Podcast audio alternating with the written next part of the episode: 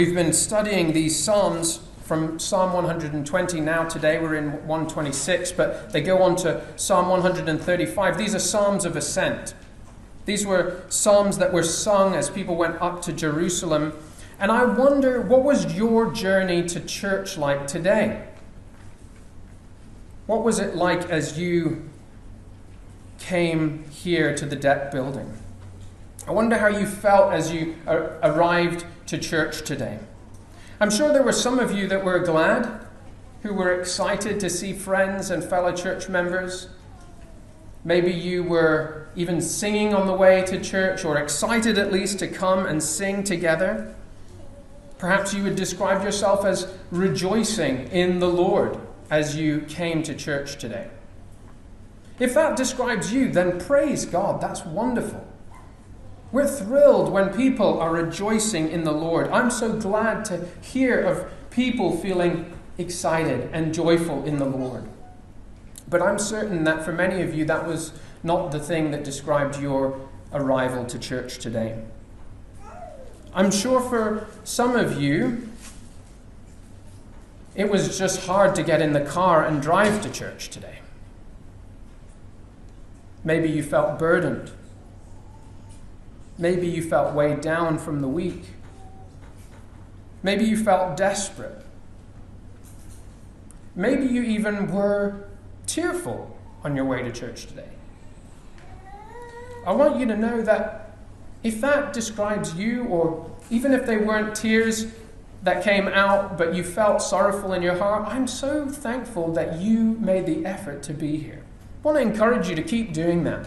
If you feel sorrowful and broken on Fridays, I want to encourage you to come to church as much as you can.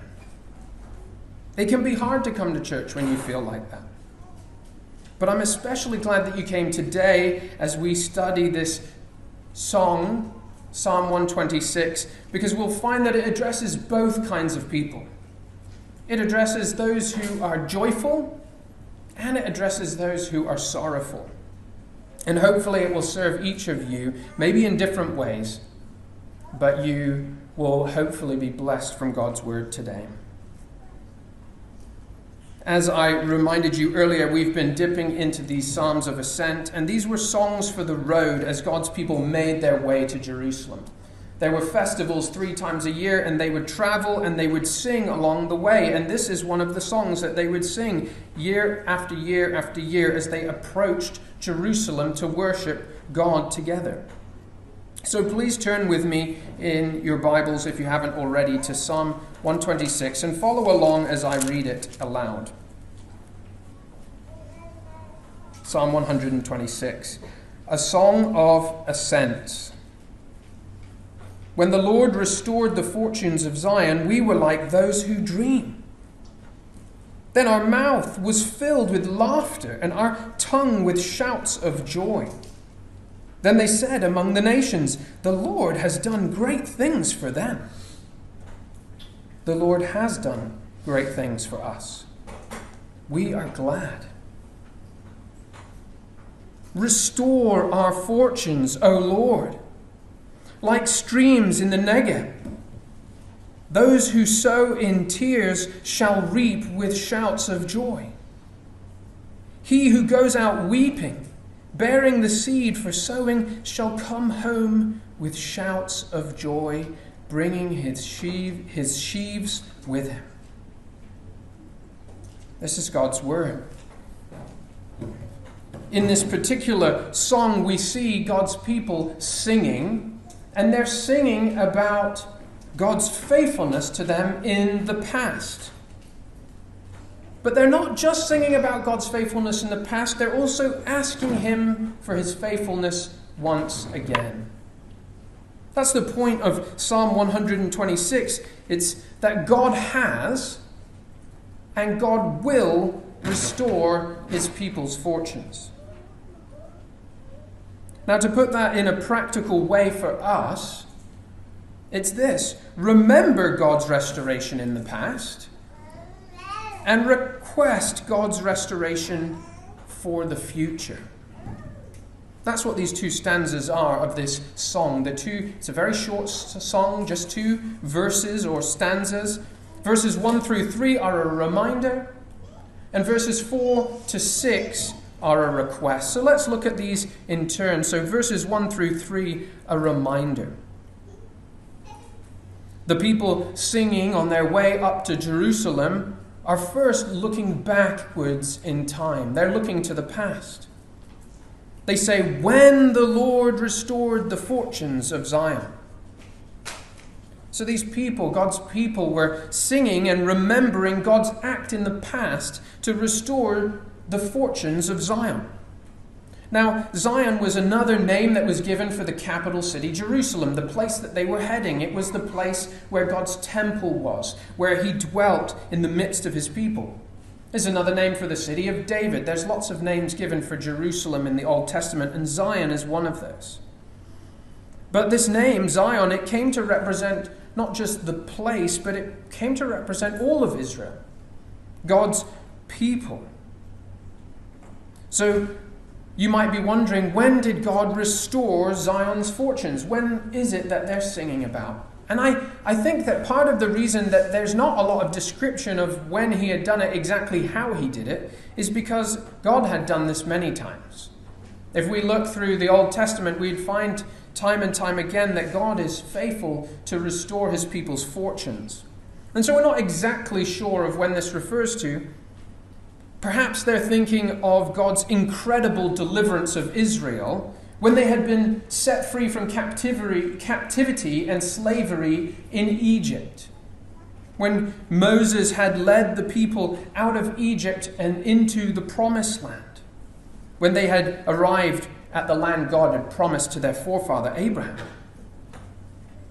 That's possible that certainly was one of the greatest examples of God acting on his people's behalf to rescue them and to restore them. But this same phrase, restore the fortunes, is used in a prophecy found in Deuteronomy chapter 30, in verse 3 of Deuteronomy chapter 30. If you look back there and look at the context, it's used about restoring the people when they had been taken into captivity, when they had been taken out of, out of Jerusalem, out of Israel, and had been taken away into slavery, not in Egypt, but in Babylon. And when Moses spoke these words in Deuteronomy chapter 30, it was even before they had entered the promised land. But he spoke about how the Israelites would be unfaithful to God. He said, Once you get into the land, you will be unfaithful to God. Despite his extraordinary goodness to you, you're going to rebel against him. You're not going to remain faithful, you're going to be faithless. You're going to reject God as your king, as your leader. And as a result, there will be curses. Curses will fall upon you. There'll be curses on the land and on the produce, on the livestock, on their health and well being, and ultimately on their security. They would be conquered and they would be driven into slavery in this foreign land, in Babylon. Earlier this year, I, I've been preaching from Daniel, the book of Daniel, and Daniel was one of these exiles that was taken and conquered and taken into Babylon. But if you remember back even to the very first verses and chapters of the Bible, Adam and Eve before them had had a similar fate. Their disobedience had led to their breakdown of their relationship to God and difficulty in their work and their toiling for food and in, with the ground and ultimately being exiled from the place that God dwelt. So we see time and time again in the Old Covenant that the people's physical well being, their health, their wealth, their security was tied intimately to their spiritual well being, their obedience and their faithfulness to God. And so when God's people rebelled, when they disobeyed, when they were faithless, it did not go well with them. They lost their health, they lost their wealth, they lost their security. When they were obedient, when they were faithful to the Lord, it would go well. They would be strong, they would be secure, they'd be cared for. But even in the midst of being told that they would rebel and they would be unfaithful, God promised to remain faithful. He promised that He would restore them from the nations that they were taken, that He would bring them back home to Zion. And God always keeps His promises. And so Zion was restored. The captives returned from exile. They rebuilt Jerusalem, they rebuilt the temple. And when that happened, it was almost like living in a dream. Look at verse 1. It was so hard to believe what had happened. It was too good to be true when God restored their fortunes. It was like when someone says to you, Have you ever heard this phrase, pinch me? And it means, like, pinch me, I might be dreaming. If you pinch me, it proves that I'm not dreaming because I'd wake up if you pinched me in a dream. It's as if they don't really believe what had happened, as if it was just a dream. And verses 2 and 3, they recount for us the reactions of God's people when they were restored. We're told their mouths were filled with laughter and their tongues with shouts of joy. When God graciously restores his people, it leads to laughter, it leads to songs of joy. That's why God's people have always been a singing people, even from the very beginning of the Bible. At the very beginning, when Adam was alone and God made Eve and brought her to him, what did he do? He burst into a song of praise to the Lord for the great thing that God had done for him. And even after that, when Moses led the people out of Egypt and through the Red Sea, when the waves came crashing down and destroyed their enemies, do you know what Moses did? He wrote a song and all the people sang it together of the great things that God had done for them. And if you trace it through the Bible, you'll see time and time again God's people respond with shouts of joy, with songs of gladness, with laughter to the great things that God has done. And so, Christians, we should be marked by joy. It's one of the slices of the fruit of the Spirit. Joy is grounded in God's goodness shown to us. And so we should be glad because God has been so good. He's been so faithful. He's done such great things for us. But you know, part of the way that we increase our joy is by recounting what God has done for us. And that's why we sing every week here when we gather. That's why we just sang Hallelujah for the cross. We're celebrating, rejoicing in what God did 2,000 years ago through the death and resurrection of His Son. We're reminding ourselves of these great things. And we're reminding one another as well, not just ourselves, but we remind one another as we sing together of God's greatest act of restoring His people. A good news, a gospel that just almost seems too good to be true, but it is true. So let me give you a couple of ways to grow in your joy in the Lord that we see here in these verses. The first one is singing songs together or singing songs alone helps us to remember the great things that God has done for us. Songs have a way of sticking in our mind, don't they? I'm sure you, your, your brains are probably filled with the lyrics of a thousand songs, some that you've not heard in 10 years. Songs help us to remember and recount God's good deeds to us. And the Psalms are an ex- example of that. 150 songs, the longest book in the Bible, songs for you to recount God's goodness. Sing songs about your salvation in Christ. That will increase your joy and help you to fight to rejoice in the Lord. Another way that we increase our joy in the Lord is sharing testimonies of God's grace. It might be weird to sing when you're hanging out in the coffee shop, but you can recount testimonies of what God has done for you. Share about how God, in His grace, has restored you. It might be the story of how you came to faith. How did God save you? Or it might be another testimony of a time that God intervened and restored your fortunes.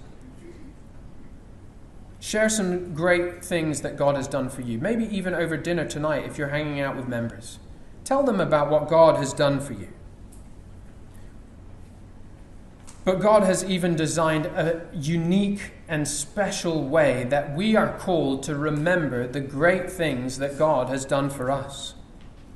We're going to celebrate it at the end of our service today. The Lord's Supper is the church's celebration of the Lord restoring our fortunes through the death of Jesus Christ. When we take the Lord's Supper, as we take the bread that has been broken, as we drink the cup of red juice, we're reminded and we see vividly a beautiful picture of the great th- greatest thing that God has ever done for us. When we remember that the bread represents Jesus' body that was broken for us. When we remember his blood that was shed to wash away our sins, to forgive us, that he gave his life for us. The time that we take the Lord's Supper should be a glad and joyful time. As we remind ourselves of the great things that God has done for us, our hearts begin to overflow with gladness. Look there at the end of verse 3. He says, The Lord has done great things for us. We are glad. These saints are singing that they are glad even as they recount something that God did in the past. They are presently glad, reflecting on what God had done for them. Even as the Old Testament saints make their way up to Jerusalem, they remember the deeds that God has done for them. What they're doing is they're preparing their hearts, they're preparing their minds for worship when they arrive in Jerusalem. And so, how much more so for us who live this side of the cross, where God acted to restore his people once and for all? In the Lord Jesus, God has acted to set us free from slavery, not to a nation, but to sin. Sin and Satan. Jesus said that of himself when he came into Jerusalem. He came and he spoke and he said that he had come to proclaim good news to the poor, that he had been sent to proclaim liberty, freedom from captivity to the captives. Christians ought to be the most joyful people in the whole world. We have the greatest news in our hearts, don't we? But it's important to note that joy isn't the same thing as always having a smile on your face or never feeling sad or sorrowful. We'll hear about that in just a few verses' time, right?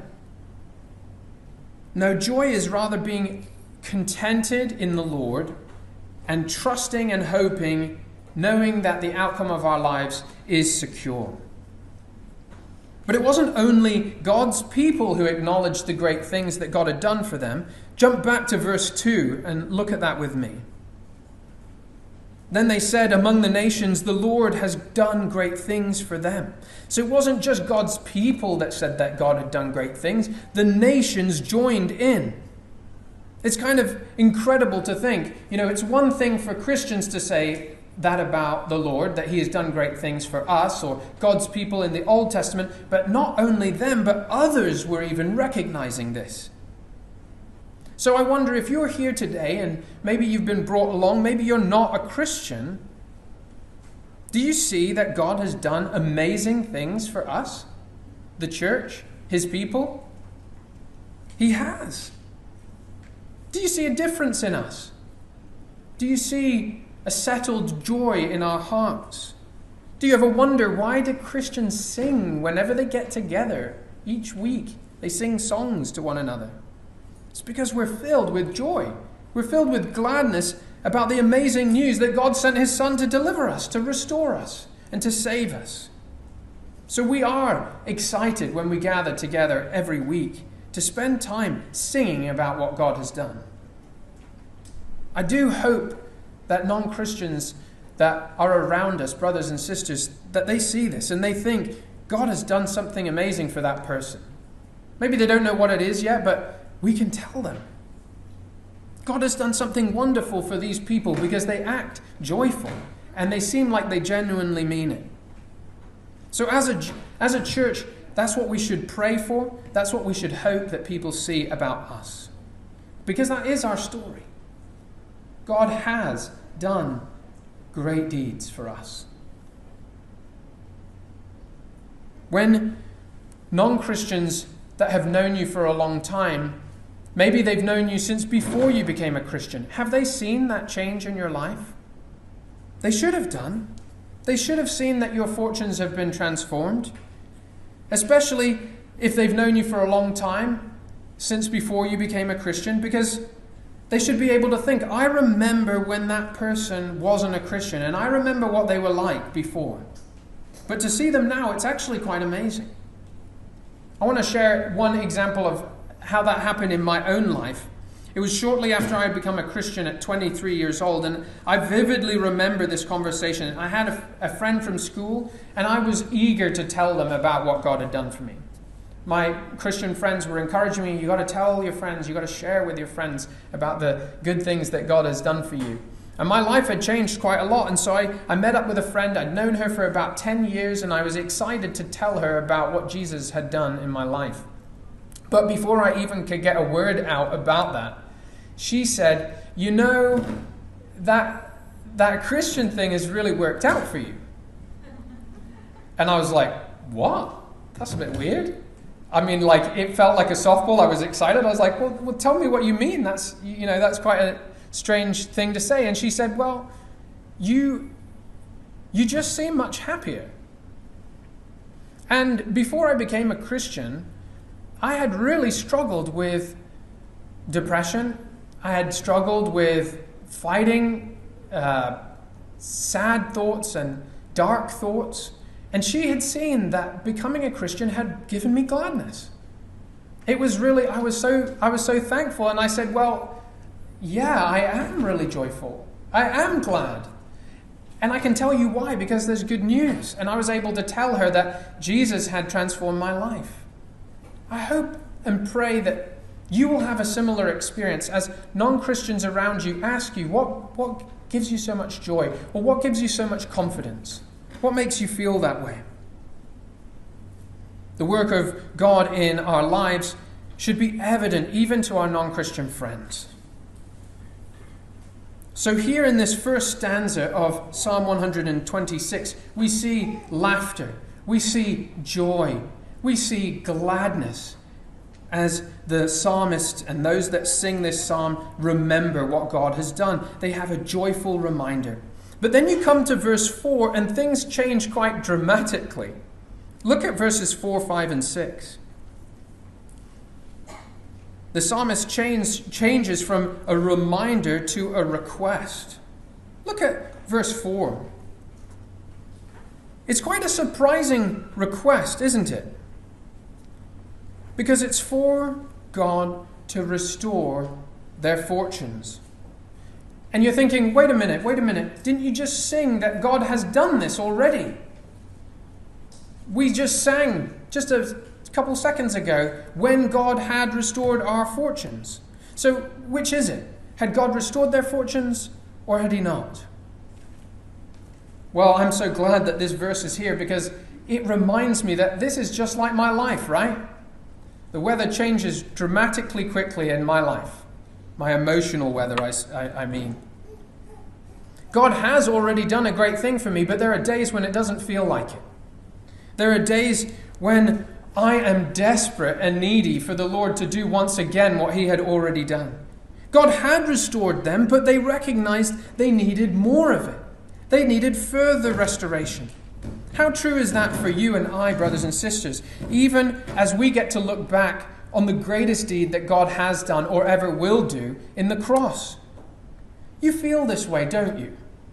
We live in this astonishing time when we can rejoice in the gospel, but we also know that we desperately need restoring once again. We can rejoice in knowing that God had sent his Son. Jesus came God's Son came in the flesh. He lived for us. He died the death that we deserve as our substitute. He satisfied completely God's wrath against our sin. He rose again from the dead, victorious over Satan and sin and death. And For us, if we put our faith and trust in Jesus, we can rejoice in the fact that our debt has been cancelled. Our sins have been cleansed. We've been forgiven. We're now counted righteous. We've been sealed by the Holy Spirit within us. We've been blessed with every single spiritual blessing in the heavenly realms. And that we're seated with Christ there too. We could go on and on about all the glories of the blessings that have been accomplished at the cross. They're all true, they're all wonderful. We should remember them. And yet we still live in this fallen world, don't we? We still long for the restoration of our bodies. We still long to be freed from the flesh and its sinful desires. We long for restoration to be fulfilled completely, where we won't be sick ever again, where there'll be never another tear shed. We won't have any sorrow anymore. Mourning will pass away. We're desperate for that day, are we not? This psalm powerfully mirrors our reality, even today, doesn't it? That on the one hand, we joyfully proclaim God's mighty deeds, his great deeds on our behalf to restore us, but on the other hand, we desperately cry out for God to restore us again. That's what verse 4 and 5 and 6 are all about. You know, some people, even Christians, are tempted to believe that the life of faith is a life that should be all joy and no sorrow. But that's just simply not true. It's not true to our experience, and it's not true to what the scriptures teach either. Just as we see here in Psalm 126. Psalms like this encourage me as there are days when I feel that I need to be restored. Days when I feel deep sorrow and grief and sadness. Days when I want God to encourage me once again and restore me. The psalmist here, he makes the request for God to restore their fortunes but he uses two very interesting and contrasting pictures to demonstrate what God acting to restore them would look like. These you can find in verses 4, and then this, the second one is in 5 and 6. So, first, look at verse 4. He says, Restore our fortunes like streams in the Negeb. Now, that might sound strange to you if you don't know what the Negeb is, but the Negeb was just the southern part of south of Israel that was just a, a desert. It was a, a dry desert region. We don't need to look far around us out the window to see dry desert regions, do we?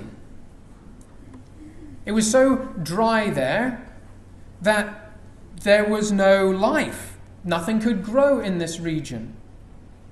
But on odd occasions, there would be flash floods and storms, and the dry, rocky land would become flooded with water and life once again. This is true here in the Emirates as well. You know, when we were growing up in Dubai, it would maybe rain once, perhaps twice a year. It would just be a flash flood. Sometimes it didn't rain at all, but on those years when there was two portions of rain were amazing. The reason it was amazing was because the, the rain that flowed down would fill up the streets. There would be streams in Jumeirah Beach Road and Al Wasl Road, which meant school was closed. It was wonderful. But it was also wonderful because it meant that the wadis would also be filled. And I remember after it would rain, if we would go out to the wadis, even just a day or two after it had rained, the wadis would be filled with water. There would be streams flowing in the desert. It was incredible. And it wasn't just that there were streams, there were pools, we could jump from the rocks into the pools, but there was also life. There was greenery where there had been nothing before. There were even fish. I was like, where did the fish come from? How did they get? Were they in the rain? I don't know. It's weird. There were tadpoles. You get the idea there. That a place that there had been no life, that had been purely dry, was now flowing with water and life. And this is what the psalmist is crying out for. He's saying that, like the desert wadis, our spiritual lives can be rain filled once again. That they can change from desert, dry, and arid to being filled with rain and filled with life. And we can cry out to the Lord to restore our fortunes like this as well, like streams in the desert, breathing life into our dry and weary souls. Seasons of spiritual dryness are hard. When we feel spiritually lifeless, but we can ask God to restore our fortunes. We can ask God to soften our hearts once again. We can go back to His Word and ask that He would open it up to us to help us to behold marvelous things in it.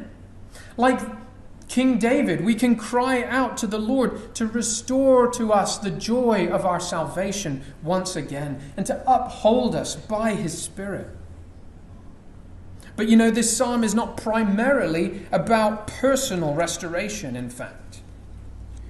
If you look at this verse, these verses, until this point, it's been our mouths, our tongues, our fortunes. This is God's people together, recounting God's goodness to them in the past and asking for Him to restore their fortunes once again in the future. And so let me ask do you pray this kind of prayer? I hope that after today, if you haven't been, that you will begin to do that.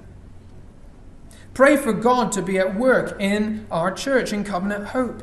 Ask for Him to refresh and restore the members of this church, that together as a community we would be filled with spiritual life and vitality. And pray not just for us as a church, but for brothers and sisters across this city, for churches around the UAE and around the world. We try to model this kind of prayer every week in our pastoral prayer, praying not only for our church and its members, but also for pastors and churches in places near and far as well. And we also pray for places that are barren, that are arid, that have no life, places where there are no churches. And we pray that God would rain down blessings on them too. Jesus actually taught us to pray this way. You'll all remember the Lord's Prayer, I'm sure, that Jesus taught his disciples to pray, Our Father in heaven, hallowed be your name. Your kingdom come, and your will be done on earth as it is in heaven. That's a prayer for spiritual restoration, for his kingdom to come on earth and his will to be done. And so we saw the first picture of God's restoration is one of immediate, radical transformation. A flash flood in a desert place that brings life almost overnight. It's clearly an act of God. It's almost supernatural and instantaneous in its results. God can do that. God sometimes does do that. And here we're encouraged to pray for it. We're pray- encouraged to pray, Lord, bring revival, bring restoration, bring revival in the UAE, bring it in Dubai, bring it in the Middle East. Bring life to what is dead and barren. And at times throughout history, God has answered those prayers from his people. God has worked in astonishing ways to bring about revivals of religion and to transform a lot of people very quickly, to save them. There's an example in the Bible, a whole book is dedicated to it. The book of Jonah in the Old Testament, where Jonah goes to a, to a, to a wicked city called Nineveh, and the whole city repents and turns to God and is saved from imminent destruction immediately. Isn't that incredible? Our God can do that. Let's be bold and ask for that kind of work of the Lord in our lives, in our church, in our land. But the very last two verses, verses 5 and 6, they picture restoration dramatically differently. Look there at verses 5 and 6. Sometimes, and I would say more often than not, the path to restoration is slower. It's more ordinary. It's not really astonishing. It's like a farmer sowing a seed and reaping a harvest. Sowing seeds doesn't show immediate fruit.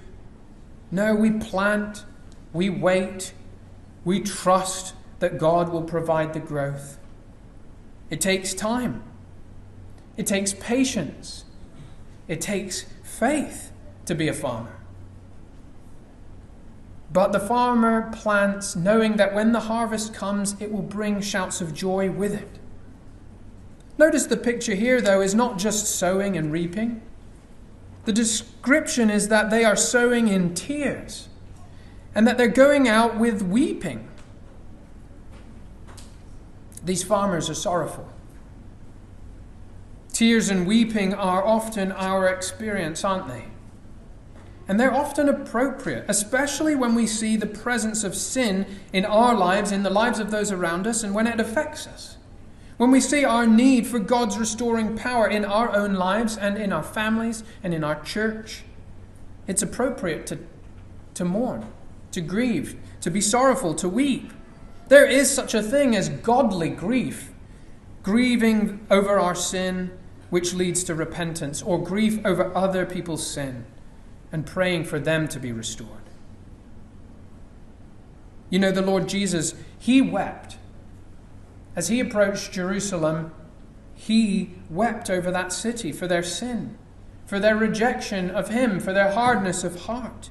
He wept when his friend Lazarus grew sick and died, which, of course, sin is the cause of sickness and death in the world. Jesus is called, in fact, not a man of joy, he's called a man of sorrows in Scripture. He's a man acquainted with grief. And on the night that he was betrayed, he said, My soul is very sorrowful, even to death. Jesus knew that he would endure the curse of sin at the cross. He knew what lay before him. It was there that he would begin to restore all that had been lost at the fall, when Adam and Eve sinned against God, when brokenness entered the world. At the cross, Jesus set off a chain reaction which would lead to the final and full, complete restoration of a new creation. Jesus took the judgment of sin on himself. He took God's wrath and bore it in his body on the cross. He endured death to pay for the sins of his people. He did it for the joy that was set before him. Not in the moment, the joy that was to come when he would rise triumphant from the grave, when he would restore everyone who turned to him in faith and repentance. And so, my non Christian friend, you must see that all is not right in the world, don't you? You must see that all is not right in your own life. You must see that you need restoration from your sin and from all of sin's devastating effects in our world around us. And Jesus has made a way for anyone to be restored. Simply, we turn from our sins. We turn to Him in faith and we call on His name and we will be saved. So, if you're here and you're not a Christian, I plead with you turn to Christ today and be restored and look forward to the final restoration at the end of the age. So you see, faith isn't never ever feeling sorrowful. Faith isn't not feeling sad. It's living in confidence of a day that is to come when all things will be restored fully. And that's why in our services, at times, we include songs that sound sorrowful songs in a minor key. They're not all uplifting, joyful songs. Sometimes we sing songs like, Dear refuge of my weary soul, that recognizes that life is hard. It's full of sorrows. It's gloomy. It's full of tears. You don't have to put on a fake happy face to come to church each week because God invites us to come to Him and to cry out to Him Restore me once again, Lord. Restore me once again. The Apostle Paul expresses this hope in the midst of sorrow in Romans chapter 8. Romans chapter 8, he says, We know that the whole of creation has been groaning together in the pains of childbirth until now. And not only creation, but we ourselves, that's we Christians who have the first fruits of the Spirit, we groan inwardly, we grieve as we wait eagerly for the adoption as sons and the redemption of our bodies. And in this hope, we were saved. This is the tension that comes with living between Jesus' first coming and his second coming. We are rejoicing and we are glad, but we are sorrowful and grieving and groaning and waiting for him to return. We sow in tears now in eager anticipation of the joy that we will experience then. And so let me encourage you, brothers and sisters, allow your present sorrows to do work for you. Don't waste your sorrows, allow them to drive you to prayer for God's restoration. And allow your sorrows to help you fix your mind on the day that is to come when we'll have a harvest of joy with Christ Jesus. Psalm 126 isn't simply a song for God's Old Testament people on the road to Jerusalem, but it's for all of God's people on the pilgrimage of faith to the heavenly Jerusalem, the one that is above, that is to come, the Zion from above. We just read about that in Revelation uh, chapter 21, verses 1 through 5. Look back there with me. This is that city that we're headed for. Then I saw a new heaven and a new earth, for the first heaven and the first earth had passed away, and the sea was no more. I saw the holy city, New Jerusalem, coming down out of heaven from God, prepared as a bride adorned for her husband. And I heard a loud voice from the throne saying, Behold, the dwelling place of God is with man. He will dwell with them, and they will be his people, and God himself will be with them as their God. He will wipe away every tear from their eyes, and death shall be no more, neither shall there be mourning, nor crying, nor pain any more, for the former things have passed away. And he who was seated on the throne, that's the Lord Jesus. He says, Behold, I am making all things new. That day is coming it will be here soon. When the Lord Jesus will wipe away our tears and our sorrow, and the new creation will come in, we'll be finally and fully restored for all eternity long. Jesus is making all things new. Psalm 126 reminds us of what the Lord has done for his people, and he has done great things.